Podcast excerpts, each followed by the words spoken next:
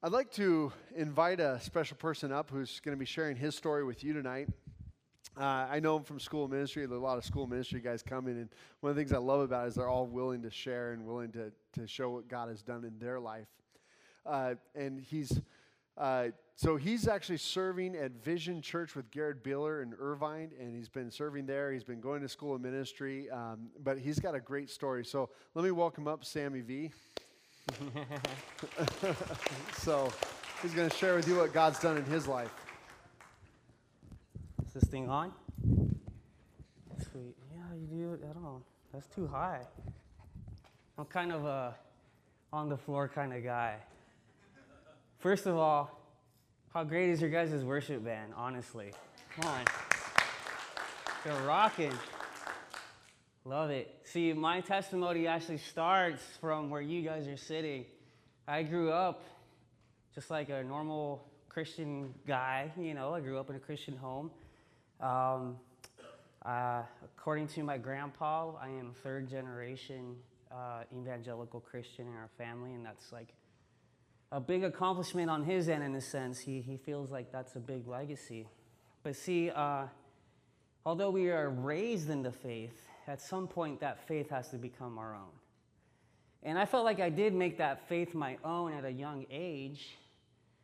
But as you get older and the questions of life hit, uh, or the pursuits, all of a sudden you start seeing that little degrees of compromise turn into big, big, big degrees. You know, they say that if a plane veers off just one degree when it's leaving its uh, departure, if it's just off one degree, you know, it can miss its destination completely. It can end up on the other side of the world. And, um, you know, I, I, my whole life I, I wanted to pursue success. I mean, I, I was very ambitious. I stayed away from drugs. Back then, they had the DARE program, you know, just say no, go, go, go, you know, Captain Kidd. If you guys are like my age, you know, from the 80s, like that was like huge back in the day. So that stuff wasn't an issue for me. Like, I was always very vocal about my faith. I remember any sleepover or anything like that. I used to always evangelize to my friends and tell my mom, oh, I got to lead so and so to the Lord last night, you know. And and it was always exciting for me. God was that real. I always felt like I had this connection with Him. But, um, you know, I was very heavily involved in music, and that was always a pursuit. Actually, it kept me out of trouble. Uh, you know, the things, the pressures, peer pressures of high school, the temptations, they were there, but because I was hanging out with older guys and we were in a band, you know, and uh, we got picked up by a Christian booking agency, so we, we got to travel a bit, and that, that to me was just like, man, this is way funner than whatever my friends are doing, you know, it's like, but, uh, you know, just like all things that fizzled out, and I pursued other things. I started um, working out. I mean, I know it's hard to believe now, but I used to be in really good shape, and I became a trainer, and, um, you know, veered off into that world. I wanted to be you know, maybe a physical trainer or something like that. Uh, but music was always a part of my life, so reconnected with some friends and we pursued this thing. You know, and like any other goal in life, you gotta pursue it with like complete abandon. So I scheduled everything around my band and my pursuit schools, relationships, jobs. First time, first day I get hired, I would tell my boss, if, in the case my band gets an opportunity to tour and you are unable to give me the days off, I will let you know I will resign that day. Like, that's just straight up. And I'm surprised people gave me the job, you know, because everyone's like, oh, whatever, he's not, he's like, come on, how many, uh, who gets an opportunity to do that, right?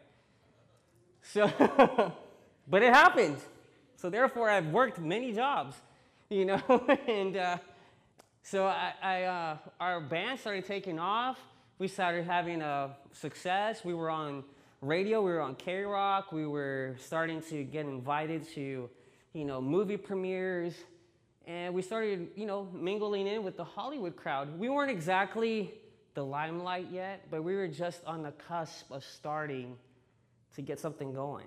And we were playing both secular and Christian venues. Uh, somewhere along that line, though, my priorities, my focus, my relationship with the Lord dwindled. You know, that the temptation started getting in there.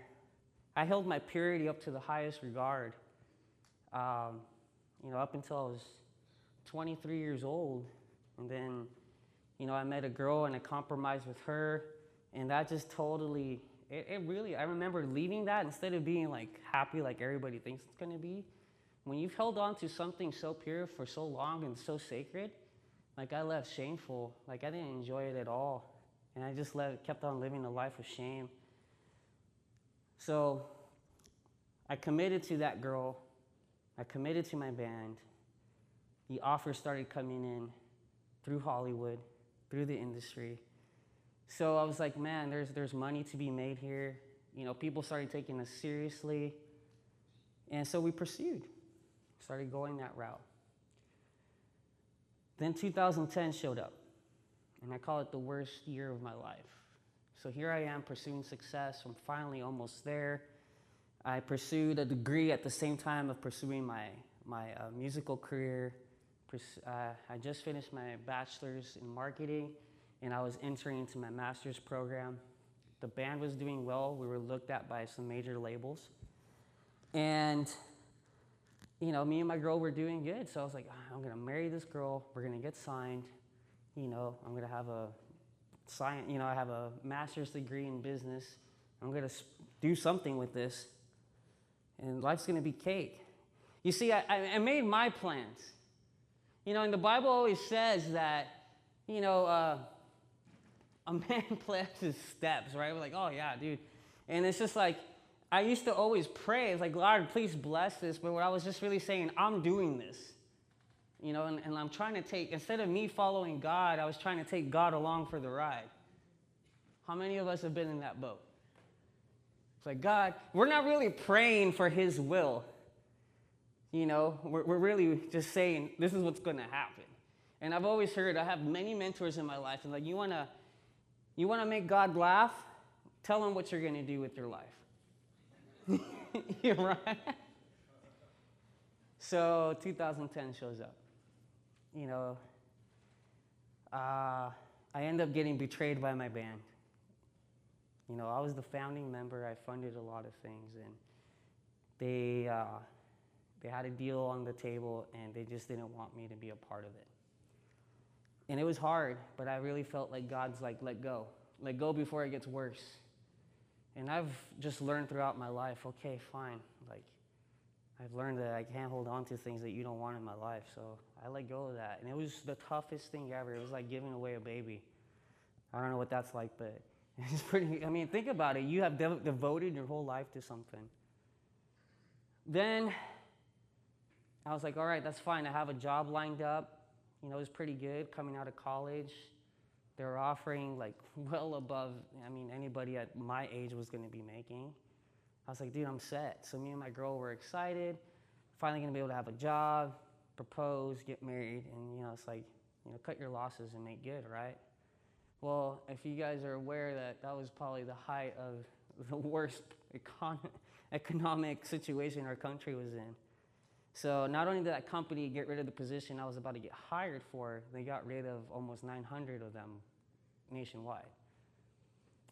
So within, that was like two weeks after the fact that I just got kicked out of my band. So I was like, okay, I still got my girl. Don't have a job, that's all right, I can get one. I mean, I, I'm, I'm halfway through my master's degree, I can do this. And I just got, you know, an endorsement deal right before I left the band with this drum company called Ludwig. I was like, these drums are worth a lot of money. I can just sell them, buy her a ring. At the very least, I have my girl. Then another betrayal happened two weeks after that. Within a month and a half, you guys, I lost anything that I conjured up as a dream come true really quickly, God got my attention to show me that the house that I was building, not only was it not built on His foundation, it wasn't even a house, it was a deck of cards in the form of a house. And then that still small voice kept on telling me, Remember the God of your youth. Remember the God of your youth. I was always zealous. I was in the church pews. I was praising. I had no problems serving God back then. I'm like, what happened? What happened from there to then? It's just a span of like not even 10 years. You know, and it's, it's just those little, little bits of chasing after those things. I was like, well, I can dabble in this a little bit. And it's amazing how it poisons the will of God in your life. See, God has a permissive will and He has a perfect will. God said, Enough. I love you enough that you have to learn this right now because I got something else for you. You know, and that's, that was great. You know, I propelled, I propelled forward. Now, um, with my MBA, graduated. I got a job with a financial service company. I was doing good. I was, I made associate of the year. I got sent on trips to Cabo. I mean, I was like, dude, I'm, I'm gonna live this life. You know, the suit, I love suits. So like, it's just like, you know, every case I close, I get a suit and stuff. But somewhere in the middle of that, because I had money now, I was just like, you know what? I need to pursue God. I got to get involved in church. And I got involved in missions. And each mission trip, God just chipped away things at me. I looked in the proverbial mirror and God made me realize who it is that I have really become. Because even in my noble pursuits, there is still a lot of self in me. And God's like, even though this is noble, even though this is good, this is not what I want for you. And it wasn't until after Haiti, Haiti was one of the toughest mission trips I've ever been on. That's where God really broke me.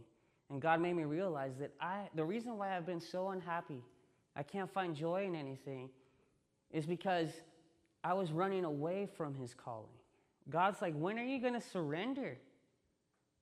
You know, in Spanish we say, ya basta, enough. You know, it's just like, my mom used to always that. And I was like, okay, God. So it's a complete 180. I, I hung up my hat, I, I resigned from my company. I, uh, you know, put in for school of ministry. It's funny because I always say, this is how you know you're called to school of ministry. A week after I got accepted, all my big clients fell off my books. All my money was gone. I had to give up my car. You know, I uh, donated a bunch of clothes. I mean, everything. And I'm like, God, what is this? I'm following you. But it's like, man, every story at the School of Ministry is almost the same. It's that preparation time. And, you know, now I'm walking in his call. Although I have nothing of this world, it's like Psalms 73 that says, Lord, you know, it's just like, what, a, what else do I have in heaven or on earth but you? You know, there's nothing that I desire. You know, I've had a taste of this world. And it's, it's empty, it's bitter. I've, I've hung out with the affluent, I've hung out with celebrities, I've hung out with very poor people from Haiti that have nothing. I've seen the complete paradigm of humanity. And what's the one thing that I recognize? The one thing that I recognize is that they are all longing for something. And the ones that have found it have true joy. And it's Christ. And that's where I'm at. I just recently led an apologetics conference. I'll close with this. And it's just got me on a big high right now. I'm like so pumped. And it talked about the just how us as believers, we, we have truth. This is filled with promises that have been made, but most importantly, have been kept.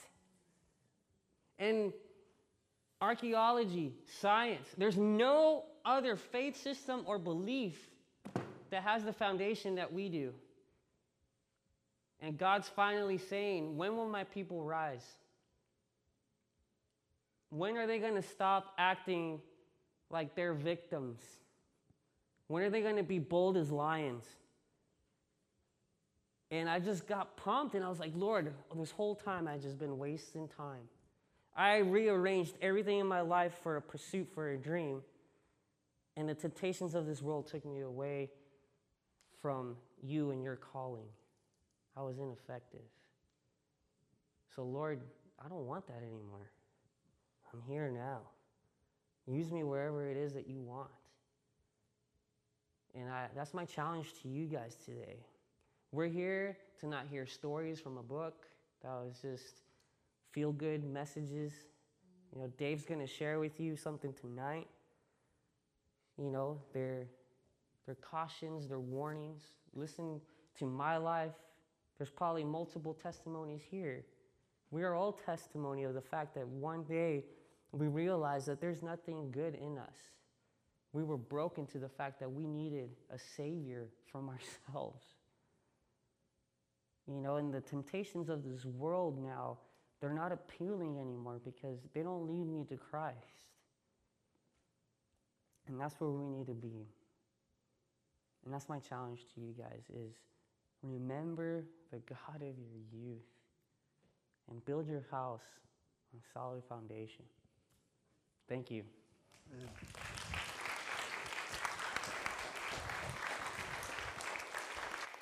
Thanks. Thank you. Thanks so much, Samuel, for that transparency and sharing your story with us. God is so good. And by the way, Samuel, oh, do you, do you, he might have, oh, he's back there. The, the weight comes off slowly, but it comes off from school ministry. It's the school ministry baby weight. So, so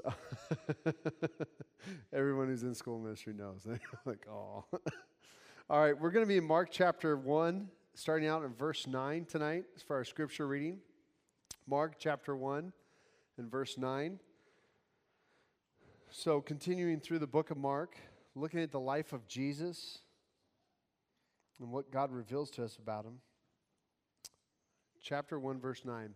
In those days, Jesus came from Nazareth of Galilee and was baptized by John in the Jordan. And when he came up out of the water, immediately he saw the heavens being torn open and the Spirit descending on him like a dove. And a voice came from heaven You are my beloved Son, with you I am well pleased. Verse 12 The Spirit immediately drove him out into the wilderness and he was with the was in the wilderness for 40 days being tempted by Satan and he was with the wild animals and the angels were ministering to him verse 14 now after John was arrested Jesus came into Galilee proclaiming the gospel of God and saying the time is fulfilled and the kingdom of God is at hand repent and believe in the gospel let's pray Heavenly Father, we thank you for your word, and we thank you, God, that your word is a guiding light for us. Lord, it is in your word that we find truth, Lord. Promises, promises for our good and benefit, Lord, to be with you. Promises of a future and a hope that you alone can give to us, God. Father, I pray that as we submit ourselves before your word and ask you to wash us in it, Lord, that none of us would leave here the same as the way we came, Lord, but you would apply it to our lives. You would, you would cause us to think and meditate on your word so that, God, we can be more and more like you in your image. We thank you and we pray this in Jesus' name. Amen.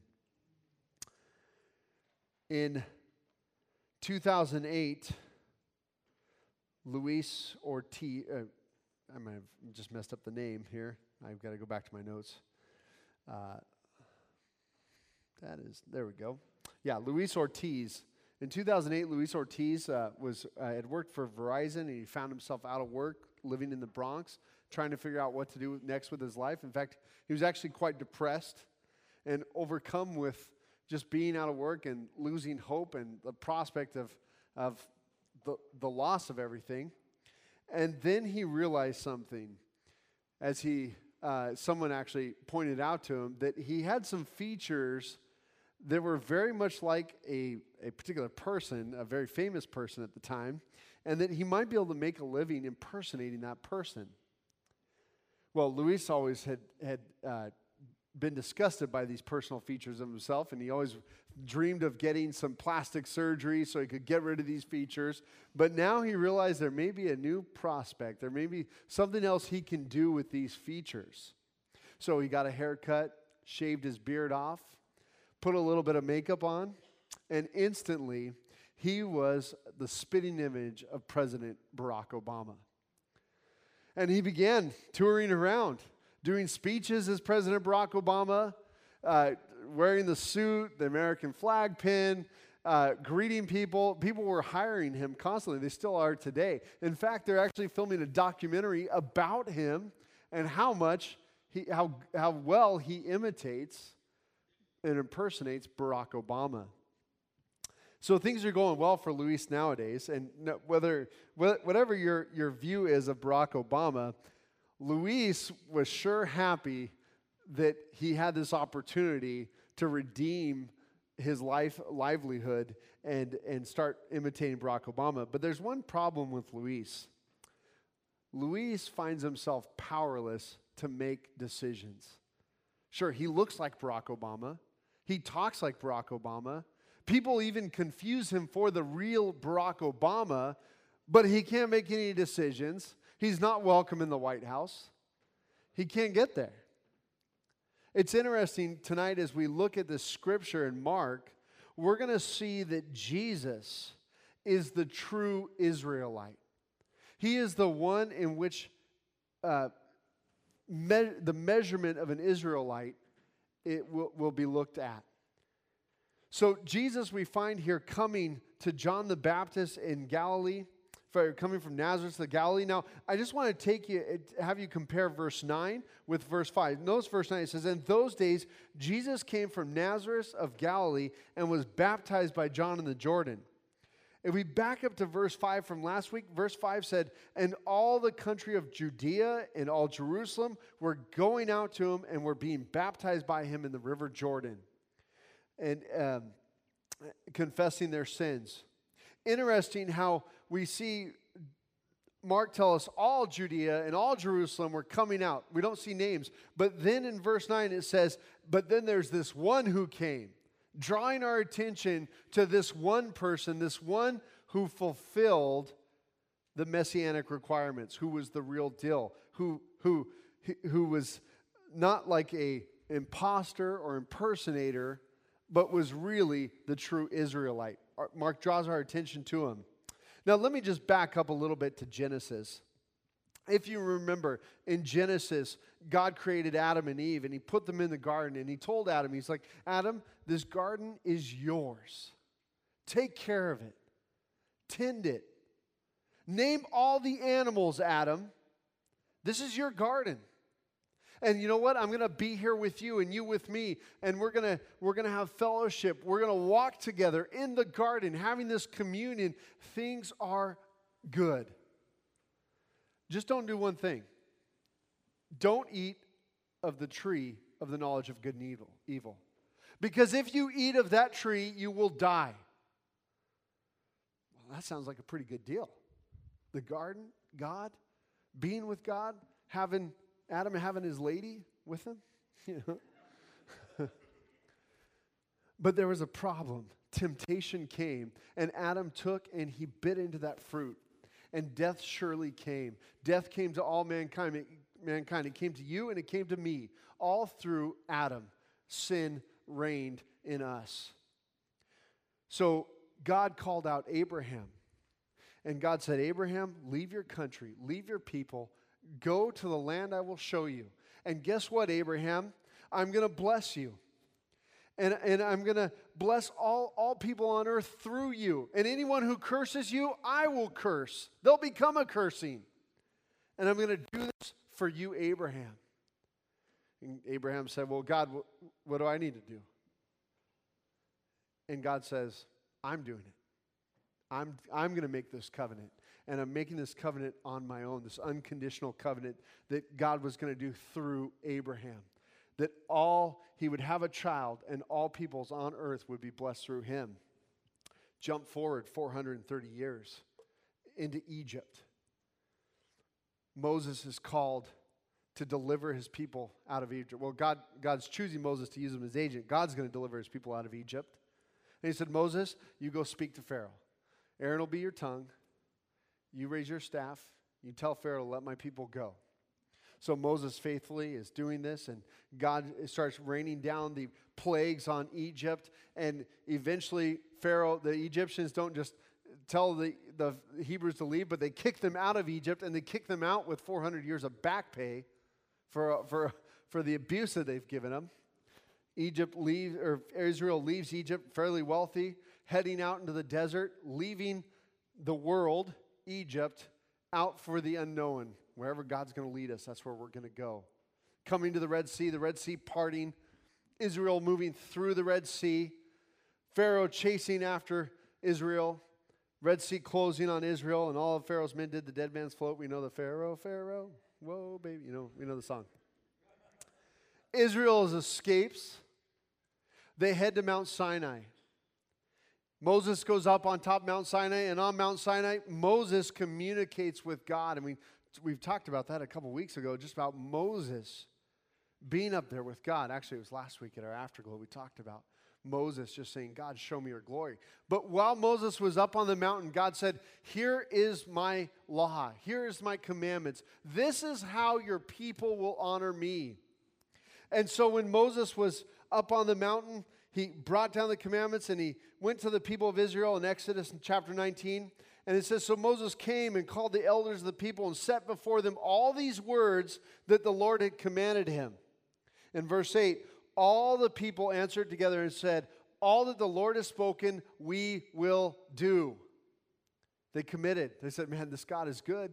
This God has defeated the Egyptians, set us free, given us all the wealth. We're good. He, he's establishing us as a nation. Just like he promised 400 years earlier to our father Abraham, he is surely doing what he has promised. And we will do all that he commands of us. That didn't last too long. In fact, it went pretty quick. Soon Israel was crying out for a king. God, we want to be like the nations, all the other nations like us. Well, and this was, by the way, after a time of the book of Judges. And when we read in the book of Judges, it's probably one of the most depressing books in the Bible because it's just a cyclical uh, movement of Israel sinning, Israel falling into captivity, God raising up a judge, the judge freeing Israel, and Israel saying, Yeah, we should worship God now. This is a good idea. We should keep worshiping God. And the book of Judges is summarized by the sad statement of in those days, Israel had no king, and everyone did as he saw fit in his own eyes. Sad, because God had given them the law, and they had all together committed as a community, we will do. Sad, because Adam had said, Lord, this is good. I'm not going to eat of that fruit, right? Adam knew the rule, he couldn't keep it. Israel couldn't keep it. And so they cry out for a king. Well, you know, if you give us a king, we'll, we'll be good. If you, and, and God warns them, hey, if I give you a king, he's going to take your taxes. He's going to take from you. You're not going to get to keep all that you have. You're going to support him. You're going to, you're going to build palaces for him. You're going to, you're going to help, uh, your sons will fight in his army. And you're, you sure you want to do it? Yeah, we want a king. So Israel starts the monarchy, and they have their kings. And slowly and surely, sin creeps in and rebellion creeps in. And not only are they saying we want a king now, but they're saying we want to worship the gods like our neighboring countries. We want to be like them. We want to have the Asherah poles, and we want to worship Molech, and we want to we want to do the worship these false gods.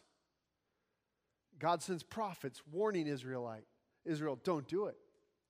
Don't do it. Surely these things, these these prophets, this sin will only bring death to you. And so we find Elijah, the prophet, coming forth in fact, Elijah actually thinks he's the, the last one in all Israel who worships the Lord God. Turns out he was wrong. There were 7,000 others, a remnant kept aside that God knew about. But still, when you think about a whole nation of people, 7,000 isn't that many. When you think about our city and the amount of Christians within our city, we still could probably say we don't have enough yet. There's not enough Christians, there's not enough Christian influence. So Elijah shows off with the prophets of Baal there. And we read the story about how Elijah calls down fire from heaven and his sacrifice is consumed. And then they chase down the prophets of Baal and they slaughter them all. And it was a victory day. But it didn't last long. Israel returned to their sin over and over and over again until finally God said, I'm going to give you over to captivity. And it was first the northern kingdom, Israel itself, that fell. And then, then eventually Judah fell to Babylon and they were carried off into captivity. They were carried off because of the fact that they rejected God's, law, God's laws. They didn't do what they were told they would do. But you know what? God still had an outstanding promise to the Israelites. Although the Israelites did not receive all the blessings from God that they could have by being obedient, their disobedience did not negate the promise that God gave to Abraham that I'm going to bless you and all peoples on earth will be blessed through you. It did not negate the promise that God gave to David, saying, I will establish your throne forever, David. So these promises were still standing because they were based in a God who is faithful, not like you and me, not like a, us who say, Oh, yeah, we're going to do it. Surely we'll do it all, Lord. Whatever you command, we'll do it. And then the next day we're like, Oh, a butterfly. And we're off. No, these promises were based in God. And so, God, even, even in telling the Israelites that they were going to be carried off into captivity, that they were going to lose everything, He said, I will restore you, I will bring you back. And while in captivity, God gave such wonderful prophecies prior to leaving and in captivity about the coming Messiah, about this king that would eventually bring in peace. Wonderful Messiah, the anointed one. That's what the word Messiah, Mashiach, means anointed one. In, in the Greek, we call it Christ, Christos, the anointed one. And so when John the Baptist showed up, as we read last week, baptizing, wearing camel's hair, eating locust and honey, a wild guy, and everybody going, Hey, are you the one? Are you the prophet? John the Baptist said, Hey, one who's coming after me is greater. He's the guy that I'm not even worthy to stoop down and tie his sandals. I baptize you with water, but he's going to baptize you with the Holy Spirit. By the way, Israel knew exactly what that meant. Israel knew that, hey, whoa, whoa, whoa, whoa. Baptize you with the Holy Spirit? That, that, that was promised in Ezekiel and, and in Jeremiah. That was, that was the promise that the anointed one would do, the Messiah. Is that who you're talking about? So all came out from Judea and Jerusalem. One comes from Nazareth. I'll tell you right now, Nazareth, it's a country bumpkin town you don't even read about it in, in many of the history. Josephus never mentions it. Many, many of the historians don't even mention Nazareth because it's just like this, well, whatever. It, it's not even worthwhile mentioning in most history books. We know it existed, but it's, it's just nothing really ever came from there. Nothing, big, no prophets, nothing. But one, one person did. Jesus, as John tells us, Jesus from the Nazarite. Jesus from Nazareth. He came. And notice what he did. He was baptized by John in the Jordan. Baptized by John in the Jordan.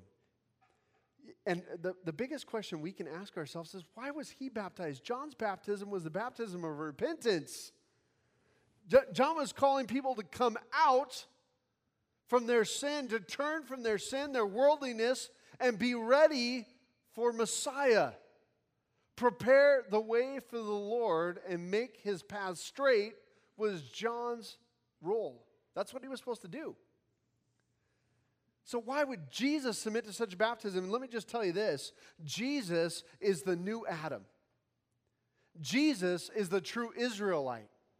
He is the one who says, Lord, what you say I will do, and he can surely do it because he's the Son of God. He's God incarnate. So, Jesus' repentance is perfect. Now, not that he himself was repenting from his sin, but he's repenting for all of Israel.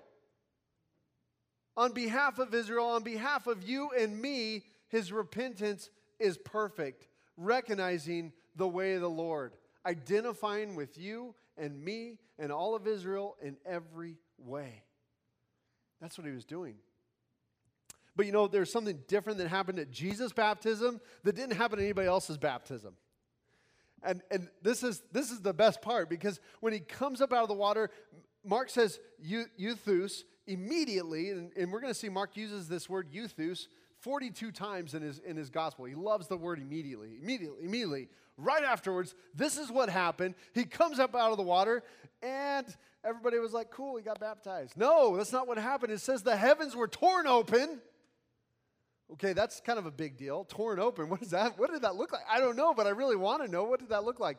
And I, I think we're going to have good seats in the future to see what it looks like when the heavens and earth pass away and the sky is torn up. We'll have some good seats to see what this actually looks like. Uh, but, but he says the heavens are torn open, and then a spirit comes descending on him like a dove. What? Like, of all the things that you would pick to, to, to okay, this dove came out of heaven. And of course, in, in, in comics or in illustrations, we see a dove flapping and glowing light and all this sort of stuff. And, and uh, maybe it did look like it. I have no idea. But I do think that this has something to do, some parallel to the creation account, because when it talks about in Genesis 1 that the Spirit hovered over above the waters, the, the, the word for hovered is fluttered. It's like a dove. So I, I, am sure there's some parallel there to Genesis, especially knowing that, that Jesus is the new Adam, the Adam who will be faithful, not like the Adam who sinned and passed on sin to you and I. And so the, the Spirit descends on him like a dove, and then a voice comes from heaven You are my beloved Son, with you I am well pleased. Now, this didn't happen to any other Israelite, it only happened to Jesus because there is only one that could actually please the Father. I don't know if you've ever had dad issues or issues with trying to please your dad. I, I always had a pretty good dad. I, I never really felt like I was in, in, oh man, I really want to get, I want to really get his approval. But I've definitely worked with a lot of kids and a lot of kids who all they want is dad's approval. They want to be good enough for dad. And if you're a dad, let me just encourage you tell your kids you're proud of them. Tell your kids you're proud of them when they bring home the B, not the A. Don't say it's good, but be proud of your kids because it goes a long way. The fact is, we all need cheerleaders. We do. We need cheerleaders come alongside and say, You can do it. It's amazing what a cheerleader does in our life. But the fact is, is Israel was a little different than just being a not good enough son. They were enemies and objects of wrath.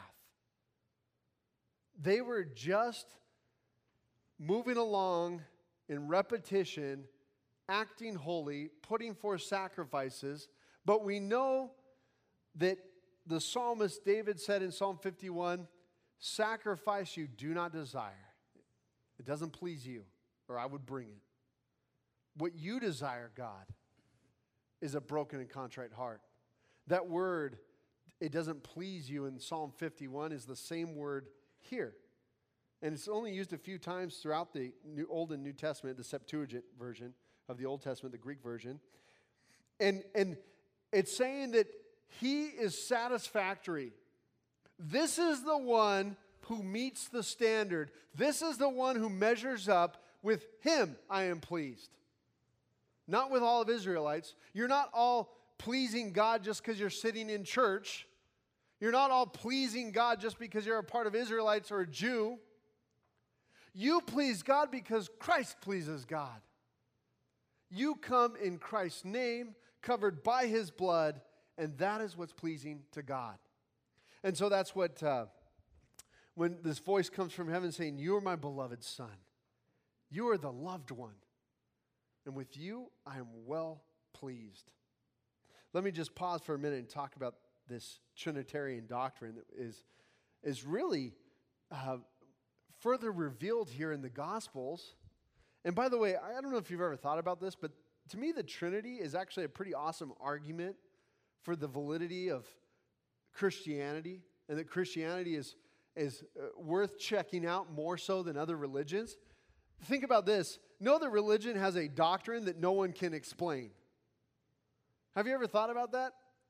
We- We have a doctrine so foreign to us that we grasp at it. We try to talk about the Trinity Father, Son, and Holy Spirit, one God, three persons, and we, we attempt to explain it, but we know that we can never fully understand the Trinity. It's, in fact, you and I could never even make it up because it's so complex and complicated. How did, wait, wait, okay, hold on. There's three persons, yes, but there's only one God. But yet Jesus was here and God was there and God was speaking from heaven, but Jesus was there, but they're one God. Ah! How do we do this? They're not the same person. They're three different persons. The Spirit's descending, God's speaking, the Father's speaking, and Jesus is there up the, coming out of the water. Yet it's one God because the scriptures clearly teach it. And we know that Jesus came that we might, that he might reveal the Father more to us, reveal God to us. And so here we, we more fully start to understand this idea of the Trinity. In the Old Testament, we, we don't see it as much. We see plur, uh, plural terms like, um, uh, let us make man in our image. We see that in the Old Testament. But we don't fully see this doctrine starting to come out until the New Testament as it's being revealed, and we go, What? This is awesome. And so the other thing about it is, I want you to just think about this for a minute. God is pleased with Jesus. Jesus is God's beloved Son. Remember, remember a few weeks ago when we were studying through First John, we came to the passage that said, God is love. And the interesting idea about love is love has to be acted upon. There has to be an object or a person for us to love, to, for love to actually happen. Do you follow? Like, you can't say, I love, and everybody go, okay. Because that doesn't even make sense. Well, who do you love? What do you love? Uh, pizza? My dog? What do you love? Your wife? So, in order for God to be love and for all love to come from God, that means prior to his creation, because God is unchanging, he's already love. That means that he already has someone to love. And who is that? Well, I would propose to you that's the Trinity God loving himself. The Trinity. Father loves the Son. The Son loves the Spirit. The fa- Son loves the Spirit and the Father. The Father loves the Son and the Spirit. All kind of, as C.S. Lewis put it, in a dance revolving around each other, loving each other from eternity past. In fact, we can learn a lot about love just by pondering the Trinity and looking at these scriptures as, as the Father and the Son and the Spirit interact with each other throughout, throughout the Bible.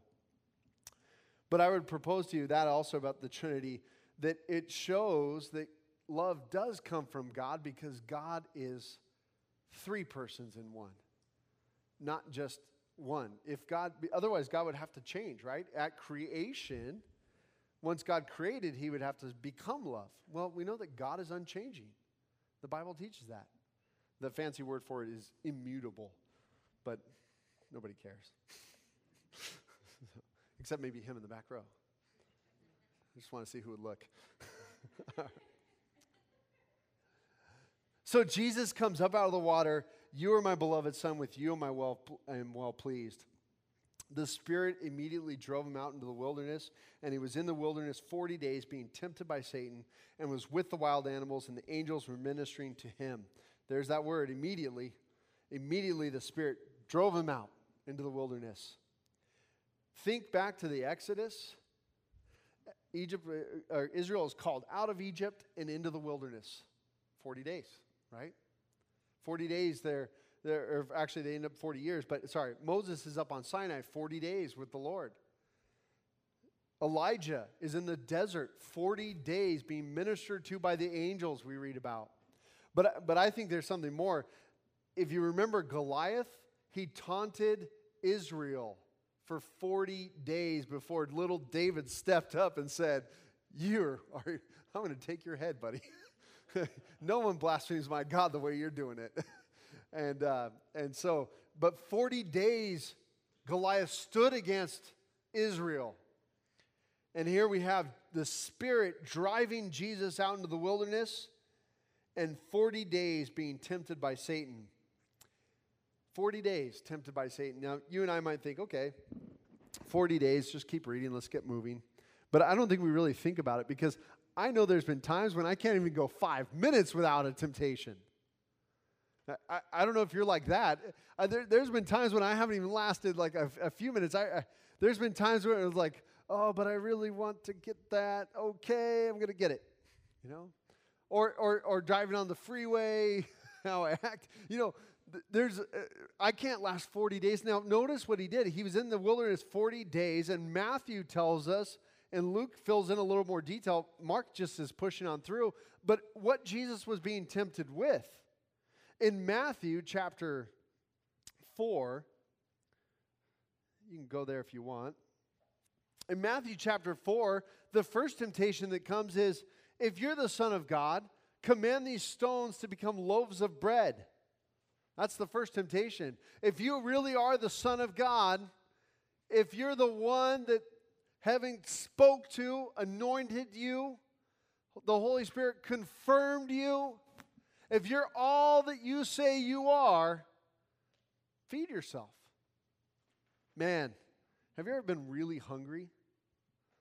Really hungry? And when you're when you're you're thinking about, man, I just want I'll eat anywhere. I'm willing to eat at Denny's. I'm that hungry. I know maybe you like Denny's. I, I don't know. I, we were driving back from picking up the flooring for uh, from Hollister for the fellowship hall, and and I was like, I'm just trying to to go as fast as possible, and and so we leave Hollister with the flooring in the trailer, and I'm like, okay, we'll just get food on the way, and we're on the five freeway, and you know the five freeway has nothing. it's just cattle. There's Harris Ranch and Denny's, and that's it for miles, and so we're like I can't afford Harris Ranch. Let's go to Denny's. it was like, it was everything I expected it to be and more. Terrible. it was just terrible. And I remember just like, if only I could would have held out a little bit longer, maybe a few more hours, maybe I could have had a better experience. But, but I was just so hungry, I gave in to going to Denny's. Now, maybe some of you like Denny's, so I don't want to make you feel bad.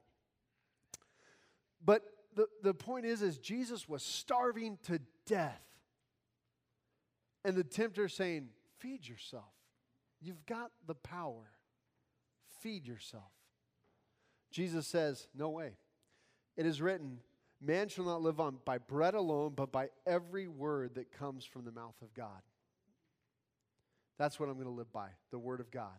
I'm not going to fold to your temptation. So the devil took him up to the holy city and set him on the pinnacle of the temple, and said to him, If you are the Son of God, throw yourself down, for it is written, He will command His angels concerning you, and on their hands they will bear you up, lest you strike your foot against a stone. Now Satan says, Okay, well, let's go up here for a minute. If you're really a Messiah, the Messiah, if you're really the anointed one of God, prove it. God says He'll do this. He says He'll save you. And man, does that sound right? The promise of health and well being. Sounds pretty good. God will do this if you really are the true Israelite, the Messiah. He'll save you. Jesus responded again, it's written, You shall not put the Lord your God to the test. Now, we read all these things in succession, but we know it was over the course of 40 days. We don't know how often it happened. We don't know how much Jesus was suffering in this time in the wilderness. We just don't know. The Bible doesn't give us enough information. But we do know the next temptation that came, the devil took him to a very high mountain and showed him all the kingdoms of the world and the glory. Satan took Jesus up and said, Hey, look at all the money, the power, the authority. It could all be yours. It could all be yours. Every problem, all your poverty, it's all yours. Think about all the good you could do with all the power. Think about how much easier your life would be it's all yours. You can have it. All you need to do is worship me. Sit. Just fall down and worship me. All your problems will be fixed and go away if you merely worship me. You know, this temptation is still going on today. Hey, just chase after some money, get, get a better job, get this, and all your problems will be settled. Get, get paid. Do this, do that, Get some more power, solidify yourself in your job, and all your problems will go away. Just worship me, Satan says. Jesus said, Be gone, Satan. For it is written, You shall worship the Lord your God and serve him only. That's it. Jesus, the Bible, Hebrews, book of Hebrews tells us, was tempted in every way, yet was without sin. And by the way, the Bible doesn't say that temptation for Christ ended at this point. It just this temptation period of being in the wilderness for 40 days ended. Remember Moses on Sinai? 40 days, right? Moses comes down from Sinai, and what does he find? A golden calf. The people couldn't make it 40 days. Israel could not last 40 days with Moses on Sinai before the Lord, be, meeting with the Lord. The people said, Oh, you know what? He's probably dead. I know what we should do. I, I mean, just go with me here, guys. I, am thinking that maybe uh, he's dead and God's no longer with us. Maybe, oh, who knows? Maybe even God died. I don't know. I mean, sure, there's some fire and smoke going on and everything like that. But, but just, just go with me here. What if we made for ourselves a golden calf and worshiped it? Good idea. Let's do that. So we need to take a collection. Hey, anybody got some gold? We don't have enough gold to make our calf to worship it. And they begin to do it. 40 days, they end up in idolatry. Did Jesus end up in idolatry? No way. You shall worship the Lord your God and serve him only. Jesus, the true Israelite. Jesus, the one who pleases God. Jesus, the one who ushers in the kingdom of God. Says that he was with the wild beasts and the angels were ministering to him. I have no idea what that means, other than there were wild beasts there. I, I kind of think about that for a little bit, and obviously you can look at that as a, we can look at that metaphorically, but I think this was literal, and I think there's no question that Mark is being literal here. And I'll, uh, here's what I know when you're out in the wilderness alone, it starts to get scary. And the idea of wild beasts being out there, being hungry and starving and alone, man, how tempting it would be to just fix your situation on your own, to look to yourself, to throw yourself off that temple, or to sit, fall down and worship Satan to save yourself. But Jesus doesn't do it. And it says the angels were ministering to him, the angels coming to serve him. Let me challenge you tonight. If Jesus is the only one who can please God, where do you stand? Where are you before God? See, the Bible is clear that it says, For all have sinned and fallen short of the glory of God. And the wages of sin are death, and that is it. The Bible is clear that we are enemies of God, objects of wrath. But Jesus is the one who pleases God. He is the Son whom God is well pleased with. He is the one who can change our situation. He is the one who can transform us from being an enemy and an object of wrath to being a beloved child of God. Because that's what happens when we come in through Christ, through His blood. God calls us sons and daughters. We become children of God, heirs with Christ. We have a total positional change in our sta- state. But some people, some people go, I don't want that. I'd rather be an enemy to God. I'd rather do it my way. I'd rather, well, listen, your way will never please God. No matter how hard you work at it, no matter how hard you try, you can never please God enough. But Jesus always can because Jesus conquers temptation. Jesus is the one who pleases God. Jesus is the true Israelite. He is the one that God accepts, and He will accept you through Christ. So I would challenge you I would challenge you to consider these ideas that, that if we're in Christ, I am always going to please God. Even in a time where I've sinned and fallen short, when I've stumbled, when I've fallen into temptation, Jesus is my conqueror. He is the one who pleases God. And you know what? Previously in verse 8, John or uh, Mark says, uh, speaking of quoting John the Baptist, says, I have uh, baptized you with water, but he will baptize you with the Holy Spirit. It's amazing because in Corinthians, Paul tells us that he, no one faces any temptation beyond what we can bear, but God will always pro- provide a way out for you and me. He will help us overcome temptation versus constantly having to uh, submit to temptation and continue on in our sin, God will begin to transform us. So I challenge you with that. I challenge you to think about that. As for me, I want Jesus. I want him in every aspect of my life. I want to worship him and I want to know that, hey, if I, jo- if I go the way he goes, he's the one pleasing God, so I follow him. It's kind of like when you know that you're on a trail and you're not sure which way to go, you look for the signs or you look for the person in front and you follow them because you know, okay, that person knows where they're going. Okay, I'm going to follow them.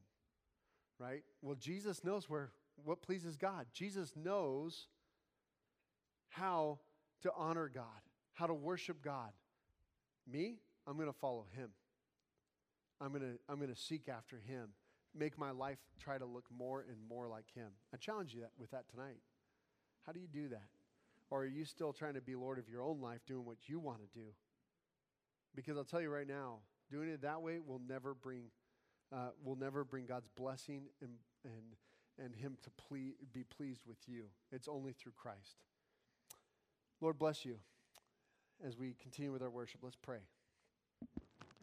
Heavenly Father, we do thank you so much that there is one who fulfills all the requirements your Son, our Savior, Jesus Christ. Lord, He is good enough when we can't be.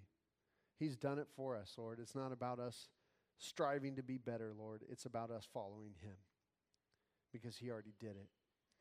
Lord, I want to pray for each and everyone in here today, Lord God, that as they think on these things, as they think about how you have provided a way for salvation, Lord, that they would praise the name of Jesus.